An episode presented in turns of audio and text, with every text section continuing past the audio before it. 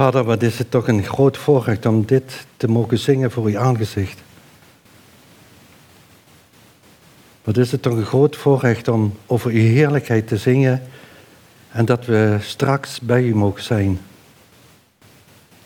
Eerst in het paradijs en als u bent teruggekomen in het vaderhuis. En we willen u zo ontzettend danken, Heere God, dat we met dit perspectief en deze hoop echt mogen leven. Nu, in deze tegenwoordige tijd, in uw tegenwoordigheid. Dat het realiteit is. En we willen u zo danken en ik bid ook zo voor de prediking. Ik bid zo, Vader, dat u het echt heel kort bij onze zielen wil brengen. En dat we, zoals we gezongen hebben, u maakt alles nieuw en u begint er nu al mee. We worden veranderd van binnenuit naar het beeld van uw zoon. En we willen u zo danken dat u schrijft, gij geheel anders. Gij hebt Christus leren kennen. En we willen u zo danken daarvoor. En ik bid zo ook voor deze morgen, voor deze prediking, dat u echt zichzelf verheerlijkt door alles heen. In Jezus' naam. Amen. Ik wil de komende weken, ik weet niet hoe lang dat het gaat duren. Eh, ik begin meestal met een serie en dan zie ik wel hoe lang dat het duurt. Maar ik zal zeg maar, nu beginnen met een serie over het leven van Abraham en Sarah. Omdat die jaartekst, wat de Heere God zegt, eh, ik ben God de Almachtige, wandel voor mijn aangezicht en wees oprecht. Dan wil ik eh, met jullie gaan wandelen door het leven van Abraham en Sarah. Want hij ontmoet de El Shaddai, dat staat er eigenlijk in de grondtekst, de God, de Almachtige. El Shaddai. En hij biedt eh, Abraham eh, zeg maar iets heel bijzonders aan. Hij biedt Abraham aan om in zijn tegenwoordigheid te leven. Hij biedt Abraham te, uh, aan om ook in oprechtheid te leven. Oprechtheid naar God toe, oprechtheid naar zijn vrouw toe, oprechtheid naar zijn kinderen en de mensen die hij zal ontmoeten. En u, ziet, u zult zien in het leven van Abraham dat het ook allemaal niet, op, ehm, niet zo vanzelfsprekend was. Zelfs dat hij ons eh, iets laat zien, ook hoe hij zelf struikelt. En eh, wat het eigenlijk te betekenen heeft om in de tegenwoordigheid van eh, God te leven. En toen hij die uitnodiging kreeg, zou het nooit meer zo zijn zoals het was geweest. En ik wil met jullie eh, eh, zeg maar eh, wat lezen, twee gedeeltes eigenlijk lezen. En eh, het eerste gedeelte is eh, Genesis 12. Eh, ik heb het niet op sheet, de rest heb ik wel op sheet staan, op de dia staan. Maar dan, als u een Bijbel bij u heeft, dan wil ik u vragen Genesis 12 op te zoeken. En eh, om de context goed te, te zien, eh, is het zo dat eh, Genesis 12, eh, die eerste vier versen, daar gaat het over de leeftijd 75 jaar. Genesis 16, vers 16, daar gaat het over de leeftijd van Abraham, toen was hij 86 jaar. En Genesis 17, vers 1 tot en met 8 wordt belezen daar, ontvangt hij eigenlijk die, uh, die uitnodiging om te wandelen voor het aangezicht eh, van de Heere God. Dat God zich echt ook bekend maakt, weer opnieuw. Ik ben God de Almachtige, wandel voor mijn aangezicht en wees oprecht. Dan is hij 99 jaar. En ik vind het belangrijk dat je de jaren ziet. En daar is iedereen die boven de 70 is, daar is dus ontzettend veel hoop in verandering en een enorme diepte kan er eigenlijk komen. Laten we lezen Genesis 12, vers 1 tot met 4. De Heere nu zei tegen Abraham, gaat u, gaat u uit uw land, uit uw familiekring en uit het huis van uw vader naar het land wat ik u wijzen zal. Ik zal u tot een groot volk maken, u zegenen en uw naam groot maken. En u zult tot een zegen zijn. Ik zal zegenen wie u zegenen. En wie u vervloekt, zal ik vervloeken. En in u zullen alle geslachten van de aardbodem gezegend worden. Toen ging Abraham op weg zoals de Heer tot hem gesproken had. En Lot ging met hem mee. Abraham was 75 jaar oud toen hij uit Haran vertrok. dan Genesis 16, vers 16. En dan lees ik verder eh, tot en met eh, 17, vers 8. Abraham was 86 jaar oud toen Hagar Ismaël bij Abraham baarde. Toen Abraham 99 jaar oud was, verscheen de Heer aan Abraham en zei tegen hem: Ik ben God de Almachtige. Wandel voor mijn aangezicht en wees oprecht. Ik zal mijn verbond sluiten tussen mij en u en u uitermate talrijk maken. Toen wierp Abraham zich met het gezicht ter aarde en God sprak met hem. Wat mij betreft, zie, mijn verbond is met u. U zult vader worden van een menigte volken. U zult niet meer Abraham heten, maar uw naam zal Abraham zijn. Want ik zal u vader van een menigte van volken maken. Ik zal u uitermate vruchtbaar maken. Ik zal u tot een volk maken en er zullen koningen uit u voortkomen. Ik zal een verbond maken tussen mij en u en uw geslacht na u. Al de generaties door. Tot een eeuwig verbond om voor u tot een God te zijn en voor uw nageslacht na u. Ik zal aan u en aan uw nageslacht na u het land waar u vreemdeling bent, heel het land Canaan, zal ik eeuwig bezit, als eeuwig bezit geven. Ik zal hun tot een God zijn.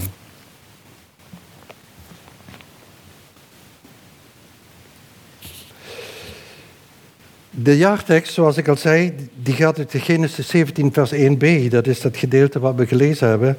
Daar openbaart eh, God zich aan Abraham met de woorden: Ik ben God, de Almachtige, wandel voor mijn aangezicht, wees oprecht. God had toen al gesproken, zoals we gezien hebben, toen hij 75 jaar was, in Genesis 12. Toen kreeg hij al de opdracht om het eh, land te verlaten. Ga uit die land, uit die familiekring en uit het huis van uw vader naar het land dat ik u zal wijzen. Toen was hij 75 jaar. En eigenlijk was toen de vraag, als je dat zo samenvat en na, eh, zo over nadenkt, was de vraag aan Abraham, wil die uit zijn veilig wereldje stappen? Laat hij het, eh, het vertrouwde los? Durf je mij te volgen en je ambities los te laten? Ben je bereid je eigen plannen echt los te laten en Gods weg te volgen? En dat was niet niks wat hun overkwam. Ik moest zo denken aan een voorbeeld dat je dus denkt van, uh, hij is dan zeg maar eh, 99 en dan uh, krijgt hij de uitnodiging om te wandelen voor Gods aangezicht. En tussen die jaren is er heel veel misgegaan. Ik heb jullie gevraagd om die hoofdstukken te lezen tussen hoofdstuk 12 en tot en met 17. En dan zie je dat er ontzettend veel mis eigenlijk gaat. Uh, Abraham die gaat op weg, maar uiteindelijk komt hij in Egypte terecht door een hongersnood gedreven. En bij aankomst in Egypte liegt hij over zijn vrouw. Hij is namelijk bang.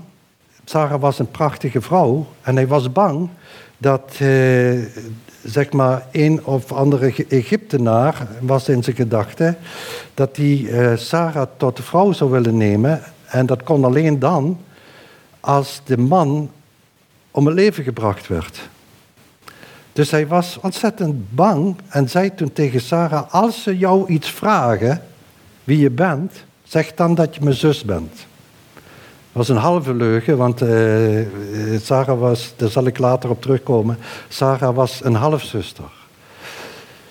En dan zie je eigenlijk dat hij uit angst voor zijn eigen leven uh, en gedood te worden, liegt hij. Ook als Ismaël geboren wordt, is dat een zoon uit eigen kracht verwekt, wat enorme gevolgen had. Het duurde Sarai en Abraham te lang voordat Gods belofte vervuld werd en Isaac geboren werd. En eh, dus hielpen ze God een handje. En toen Ismaël geboren werd, was Abraham, zoals we gelezen hebben, 86. En dan eh, sluit eh, Genesis 16, vers 16 sluit ermee af. En dan pakt God de draad weer op, 13 jaar later.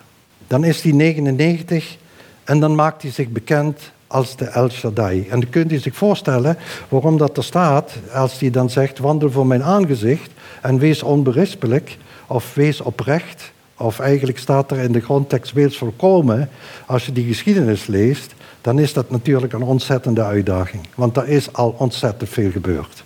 Wat niet oprecht was, niet zeker onberispelijk was en totaal onvolkomen.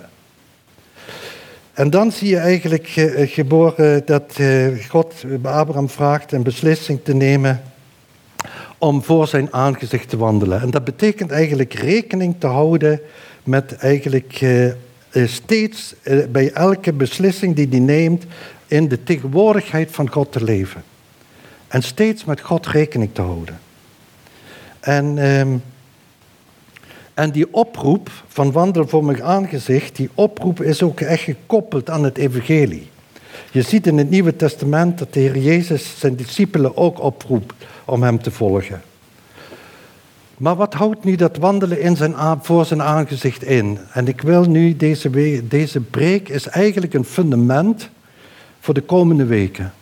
Ik probeer een overzicht te geven over wat het betekent om eh, te wandelen, eh, in, eh, zeg maar voor Gods aangezicht uit te wandelen, of voor Gods aangezicht te wandelen. En hoe wordt dat nu zichtbaar in je leven? En de gevolgen van die roeping, die heb ik samengevat in vier V's. En ik, ik hoop en ik wil u graag vragen, is hartstikke makkelijk, het zijn vier V's, om daarover zeg maar, dat te onthouden. Ik wil namelijk met jullie eerst nadenken over wat het betekent een volgeling te zijn.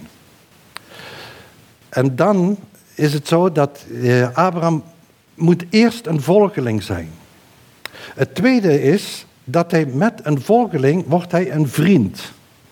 Ik weet niet of er nog over iemand anders staat geschreven dat hij een vriend van God was, maar we zullen zo dadelijk zien dat dat drie keer in de Bijbel genoemd wordt, dat hij een vriend was. Maar door te volgen en een vriend van God te zijn, wordt hij ook een vreemdeling. Dat zie je ook, dat hebben we gelezen. Hij wordt een vreemdeling in het land. En door deze eh, drie V's van volgeling, laat ze maar zien, volgeling, vriend en vreemdeling, eh, zegt maar een vreemdeling is anders zijn dan de mensen om je heen. Een vriend betekent een vertrouwelijke omgang met God. Eh, de, een volgeling is iemand die echt diep ontzag heeft voor de Heere God en, uh, en uh, hem echt wil volgen. En dat betekent eigenlijk de vierde V dat hij een voorbeeld is. Abraham is een voorbeeld geworden in die tijd. En hij was zeg maar een voorbeeld nu, nog steeds. Voor ons. En dat eh, zeg maar wil ik met jullie zo uh, uitdiepen. Ik ga op al de vier dingen ga ik uh, in. Dus onthoud, het eerste is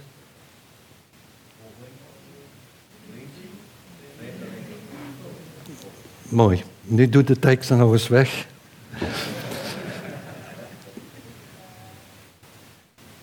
Nou, die vier V's betekenen dus eerstens,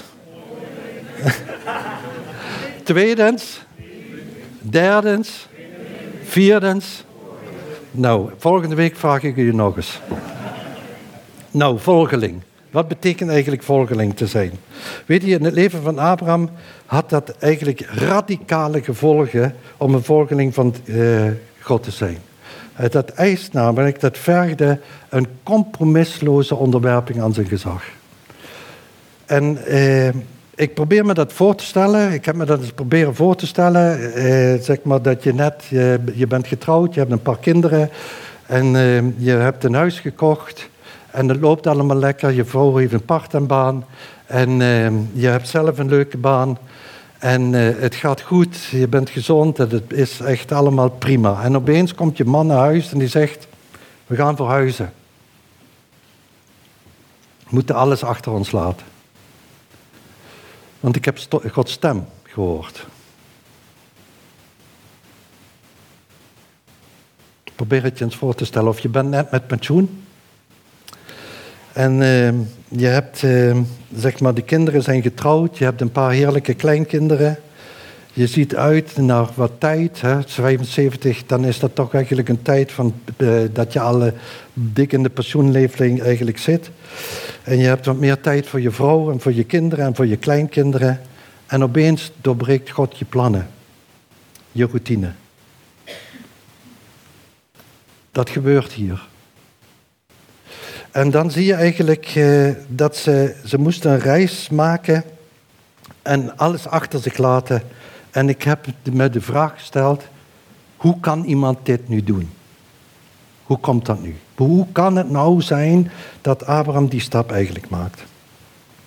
En ik kwam, uiteindelijk kwam ik uit bij iets wat mij heel erg diep getroffen heeft. En dat is namelijk een toespraak die Stefanus houdt. Hij wordt daarop gestenigd, maar eh, Stefanus die begint met de geschiedenis van Abraham. Dat hele gedeelte wat uh, Stefanus eigenlijk preekt, en Paulus staat erbij, Saulus heet hij toen nog. En dan geeft uh, Stefanus geeft een overzicht van uh, wat er eigenlijk gebeurt met, uh, zeg maar met Mozes en met Jozef. En zo gaat hij eigenlijk de hele geschiedenis door. Maar hij begint bij Abraham. En dan zegt hij, eh, zegt hij in uh, Handelingen 7, vers 2, ik heb één tekst overgeslagen. In Handelingen 2, 7, vers 2, er staat: De God der heerlijkheid verscheen aan onze vader Abraham. De God der heerlijkheid. Dat gebeurt toen hij 75 jaar was. Daar zegt Stefanus, zegt, kijk terug. En als die 75 is, en dan verschijnt de God der heerlijkheid. En dat is iets indrukwekkends. De God der heerlijkheid is hem verschenen. Want ik vroeg me af, hoe kan nu iemand, zeg maar, we gaan uh, zeg maar ook die geschiedenis zien van zijn hele uh, afkomst. Hoe kan nou iemand, zeg maar, bij de stem, dat hij iets hoort van een stem, en dan disdanige ingrijpende zaken gaan uh, achter zich laten? De cultuur, zijn huis, zijn zekerheden. Eh, eigenlijk alles moet hij achter zich laten. Ik ga volgende week ga ik over spreken over loslaten. Eh, afscheid nemen en loslaten. Maar hoe kan dat nou? En dat komt doordat hij een ontmoeting heeft met de God der heerlijkheid. Er is iets gebeurd in zijn leven wat zijn weerga niet kent. En dat hij zegt, deze God, die eh, wil ik volgen. En hij krijgt geen routekaart, hij krijgt geen routebeschrijving. En waarom had hij die niet nodig? Omdat God de heerlijkheid had gesproken en deze God wilde een gids voor hem zijn. De zaak was nu om heel kort bij hem te blijven. Dat was de opdracht. Om zo kort mogelijk bij die gids te blijven. En ik ben zo ontzettend dankbaar dat God geen wegwijzer is. Jezus is niet een wegwijzer voor ons. Een wegwijzer die geeft je de weg, die geeft aan de richting en dan mag je het zelf uitzoeken. Maar een gids, die is de weg al gelopen, die kent de weg, die komt je ophalen en die loopt met jou de weg. Hij loopt met jou de weg, hij wandelt met jou de weg. En dat is zo indrukwekkend, dat God niet een wegwijzer in ons leven is en God geen wegwijzer was voor Abraham, maar dat hij een gids wilde zijn. Wandel voor mijn aangezicht. Ik ben bij je. Je bent in mijn heerlijkheid. En dan is het zo dat uh, hij, die gids, die kent de weg. Hij loopt met je mee en dan kom je op bestemming. Maar ook in het leven van Abraham moet je zien, is dat niet eenvoudig om een volgeling te zijn. Want ook in hem zijn leven en in uw leven en in mijn leven speelt dat ik eigenlijk mijn eigen gids wil zijn. Ik wil mijn eigen leven in mijn handen hebben. En zelfs als de ander God is, dan nog is het moeilijk om onvoorwaardelijk, om onvoorwaardelijk eh, vertrouwen te hebben. De angst voor het onbekende, dat kleeft ook bij hem aan. Dat kleeft bij elk mens aan. De angst voor het onbekende, die beklemt ons. Die knagende onzekerheid. Zou God iets kunnen vragen dat ons niet bevalt? Zou God iets kunnen eh, doen wat we niet aankunnen? En onze overgave gaat altijd gepaard met voorbehoud. En ook Abraham worstelt ermee. Ik noemde onder andere die situatie in Egypte. Waar hij zegt, omdat hij bang is voor zijn leven, dat Sarah zijn zuster is. Maar later doet hij dat, die truc nog eens. De tweede keer, in Genesis 20, dan is hij al veel verder in zijn wandel met de Heere God. En dan komt hij voor koning eh, Abimelech, je moet het maar eens thuis lezen in Genesis 20. En dan is hij al een lange weg met God op eh, weg. En dan ook is hij bang voor zijn leven en voor zijn hartje. En dan zegt hij ook tegen Sarah, ja, Weet je, zeg maar dat je mijn zuster bent. Ik weet niet of hij gedacht heeft aan. Hij, oh, zeker heeft hij gedacht aan die eerste keer. En misschien heeft hij wel gedacht, toen ben ik er ook goed voor, uh, uitgekomen. Maar het is eigenlijk, je ziet de zwakte in deze aartsvader, die eigenlijk in alles tot onze voorbeeld is. Maar ook hij heeft, zeg maar, een, uh, deze zwakte gekend. Om te moeten leren te luisteren naar de stem van God, om in vertrouwen te volgen. Een ander aspect van volgeling zijn is, je bent op reis. Abraham is zijn leven lang heeft hij in tenten gewoond. Hij, had, uh, hij wist dat hij geen vaste plek had op aarde. En hij leefde ook al met, voor de toekomstige wereld. Voor de toekomstige heerlijkheid bij God te zijn. En daardoor ben je niet zweverig. Als, je echt, als ik dat lied uh, hoor, de laatste lied, dat grijpt me ontzettend aan. Dat heeft ook bepaalde herinneringen, roept het bij me op. Uh, over de heerlijkheid van God en straks dat alles anders zal zijn. En eh, als je in de toekomst, zeg maar, we moeten met de be beide benen hier op aarde leven. Maar we leven, we zijn niet van deze wereld. En we hebben een toekomst waarin we eigenlijk nadenken over dat we bij, ooit bij Christus zullen zijn. En het bijzondere is gewoon dat, uh, dat we moeten weten dat we hier geen vaste verblijfplaats hebben. En als ik soms kijk wat mensen allemaal vergaren, wat we allemaal vergaren. Ooit heeft eens iemand gezegd van, ik heb nog nooit een verhuiswagen achter een begrafeniswagen zien rijden. En we, we zijn aan het vergaren. En eh, dat zie je bij Abraham was ook rijk. Hij was een heel rijk man. Maar je ziet wel dat hij daar niet zijn hebben en houden aan, eh, zeg maar aan, geeft. Ik vond het zo treffend dat ook de Heer Jezus geen woon- en verblijfplaats had. Er staat in 1 Johannes 14 een prachtige, uh, prachtige tekst die zegt dat de Heer Jezus uh, zeg maar, bij ons geleefd heeft. Eigenlijk staat er in die tekst, hij heeft onder ons getabernakeld. Hij heeft een tent opgeslagen om te tabernakelen, omdat hij wist, dit is niet mijn eeuwige verblijfplaats. Ik ga naar het paradijs. Ik ga naar het vaderhuis. Ik eh, bouw daar de kamers om een bruid te ontvangen. Een volgeling is iemand die zich dus niet gaat hechten aan dingen die hier zijn, want dan eh, zit je daaraan vast. Je beseft dat je op reis bent en het is een radicale onderwerping aan het gezag van God.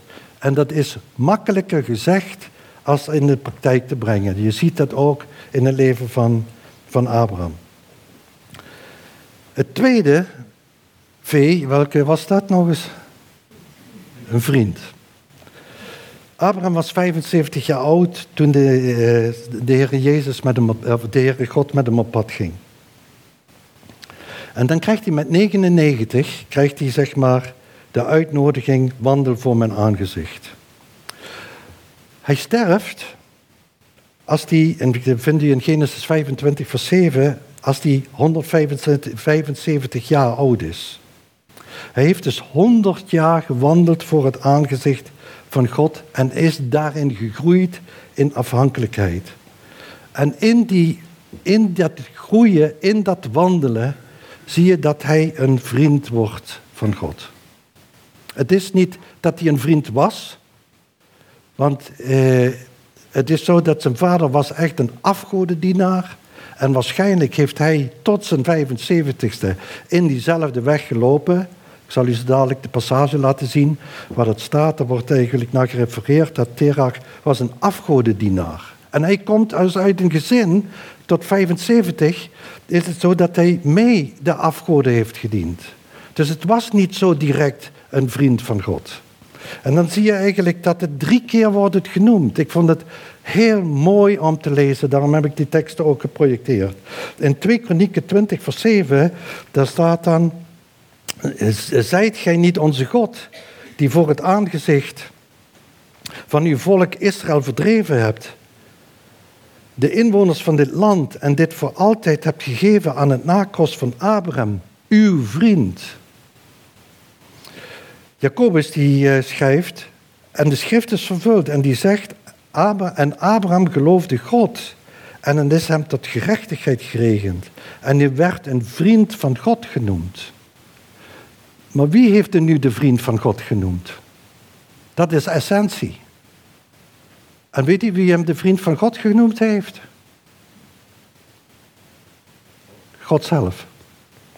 In Jesaja 41, vers 8 staat: Maar gij, Israël, mijn knecht, Jacob, die ik verkoren heb, nakroost van mijn vriend Abraham. Is dat niet indrukwekkend dat God eh, tegen ons zegt: Abraham is mijn vriend? Vriendschap betekent eigenlijk een hele persoonlijke relatie met, met God. Een hele persoonlijke relatie met de Heer Jezus. Een hele vertrouwelijke relatie. En deze persoonlijke en vertrouwelijke relatie heeft voorrang boven alles. Het is een hele bewuste keuze om God lief te hebben boven alles, maar het moet groeien. Je ziet dat dit groeit in die relatie. Het heeft 100 jaar is daarvoor nodig. Vanaf 75 tot 175 is die eigenlijk, groeit die in die, in die ehm, vertrouwelijke omgang met God. En we zullen ook in de komende weken, als we de, verder dat verdiepen, zul je zien dat, ehm, eh, dat je eigenlijk bij een vriendschap hoort communicatie. En je merkt gewoon in het hele, hoe de Bijbel dat ontvouwt, de, en bij het bestuderen, dat die stem van God een hele vertrouwde stem voor Abraham wordt. En misschien krijg je daardoor de indruk, en daarom heb ik die jaartallen ook, of die, uh, die, die leeftijden erbij uh, genoemd. Misschien krijg je de indruk dat het spreken van God een hele eenvoudige zaak in je leven is. Maar bij het lezen van die levensgeschiedenis is me opgevallen dat je eigenlijk op twee handen kun je tellen dat God spreekt in honderd jaar. Je kunt het op twee handen tellen. Er is ongelooflijk veel jaren van stilte, is er. Tijden dat God niet hoorbaar is en niet zichtbaar. En vriendschap leeft toch van communicatie. Dus ik dacht, wat heeft dat nu te zeggen? En het heeft te zeggen dat die communicatie niet altijd gaat zoals wij dat ons voorstellen.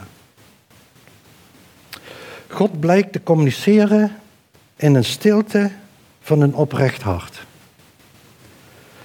Een ontvankelijk hart. Niet met een duidelijke hoorbare stem. Natuurlijk komt het ook voor. Maar het is op, op twee handen te tellen. En het gaat over een tijdbestek van 100 jaar. Niet spectaculaire donderslagen, niet, geen spectaculaire bliksemslagen. Het is de, de fluistering, moest ik denken, de fluistering van een bijna ongemerkt briesje, zoals Elia dat heeft meegemaakt. Hij moest het ervaren, dat er stilte was. En ik denk dat daar in deze tijd een enorme uitdaging ligt. De stilte, de fluistering van een duif die op je schouder zit en je iets fluistert. En met al de beeldschermen om ons heen en al die decibels is het een enorme opgave om in die stilte te zijn. Om in die stilte te komen. En daarom staat er ook wees oprecht.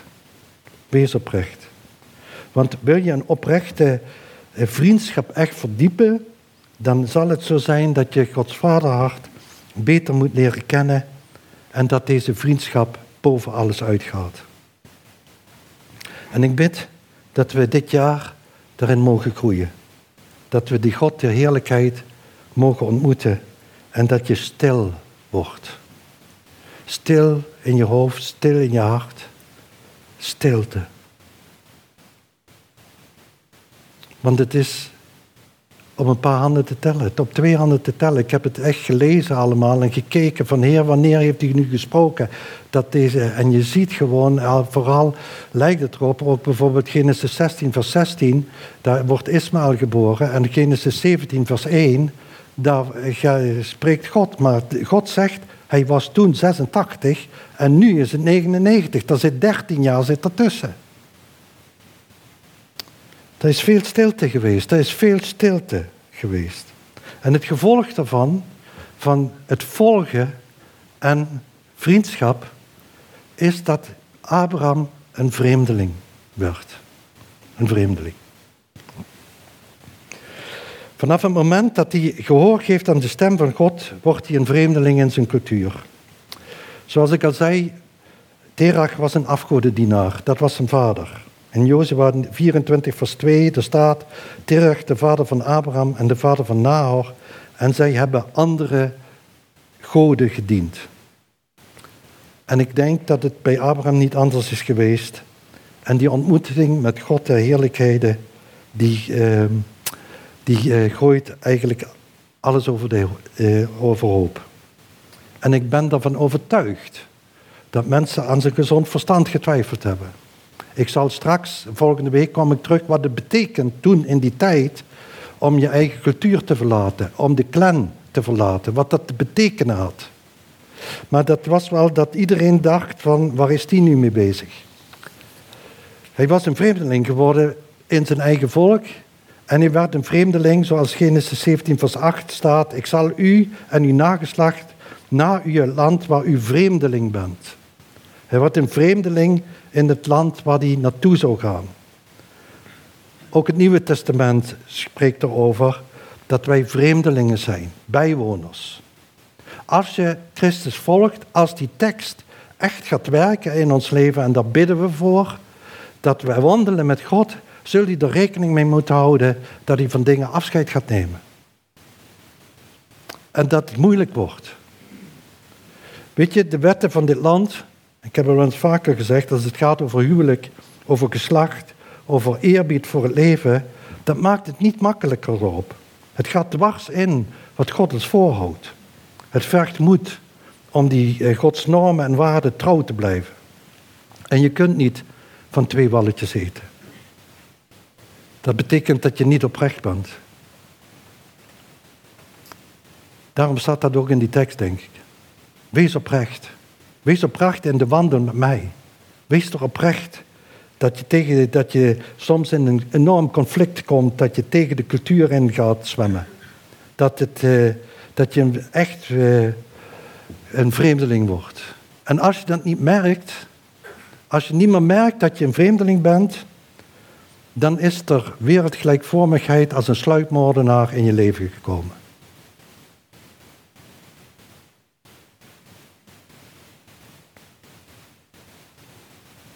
Dat is heel belangrijk dat je dat echt toetst. Want het heeft alles te maken met volgen en vriendschap met God. Heeft te maken ook dat je van dingen afscheid neemt. Wat anderen kunnen doen, dat heb ik eh, op mijn bureau, eh, dat schrijf ik me altijd op. Wat anderen kunnen, kan ik niet.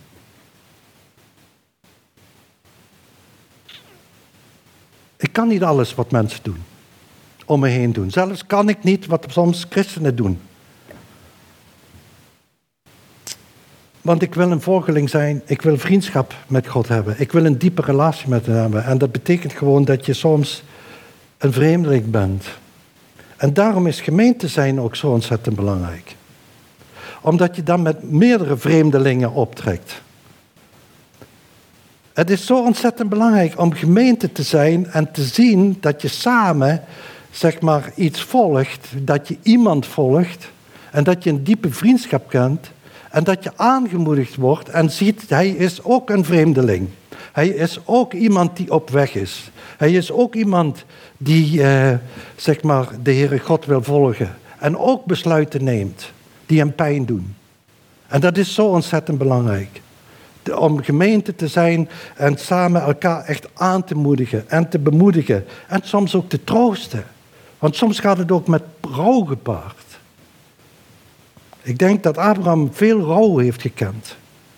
Dat hij gerouwd heeft. Er staat niet veel over geschreven, maar dat hij eh, een rouwproces heeft doorgemaakt, daar ben ik echt van absoluut van, van overtuigd. En wat gaat dat ooit werken? Als je zeg maar eh, een volgeling bent, als je een vriend bent, als je zeg maar een vreemdeling wordt, wat het uitwerkt is dat je een voorbeeld wordt. Een voorbeeld. Het vrucht van wandelen voor het aangezicht van God is een veranderd leven wat vrucht gaat dragen. En ja, dat zichtbaar wordt in uw leven, en dat is eigenlijk eh, de gedachte van het wandelen, dat zichtbaar wordt het karakter van Christus in uw leven. Dat gaat het uitwerken. En dat je echt een, een eh, door volgen, tot de volgeling te zijn, een vriend en een vreemdeling te zijn, word je een sieraad. Zoals de Bijbel het schrijft. Een brief. Als mensen met je omgaan, kunnen ze iets lezen. Wat lezen ze dan? Het karakter van Christus lezen ze. De vrucht eh, in je leven. Dat er een, een, een, een, een vrucht mag zijn. Abraham was een vriend. Hij was een volgeling, een vriend. Hij was een vreemdeling. En hij is een geweldig voorbeeld. En dat ging met struikelen en opstaan gepaard. Het was God die het willen en het werken in hem ging uitwerken.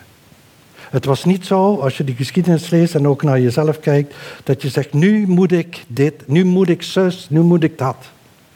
Het is een diepe afhankelijkheid dat God in zich eh, openbaart doordat hij u bij de wedergeboorte uw heilige, de Heilige Geest heeft gegeven.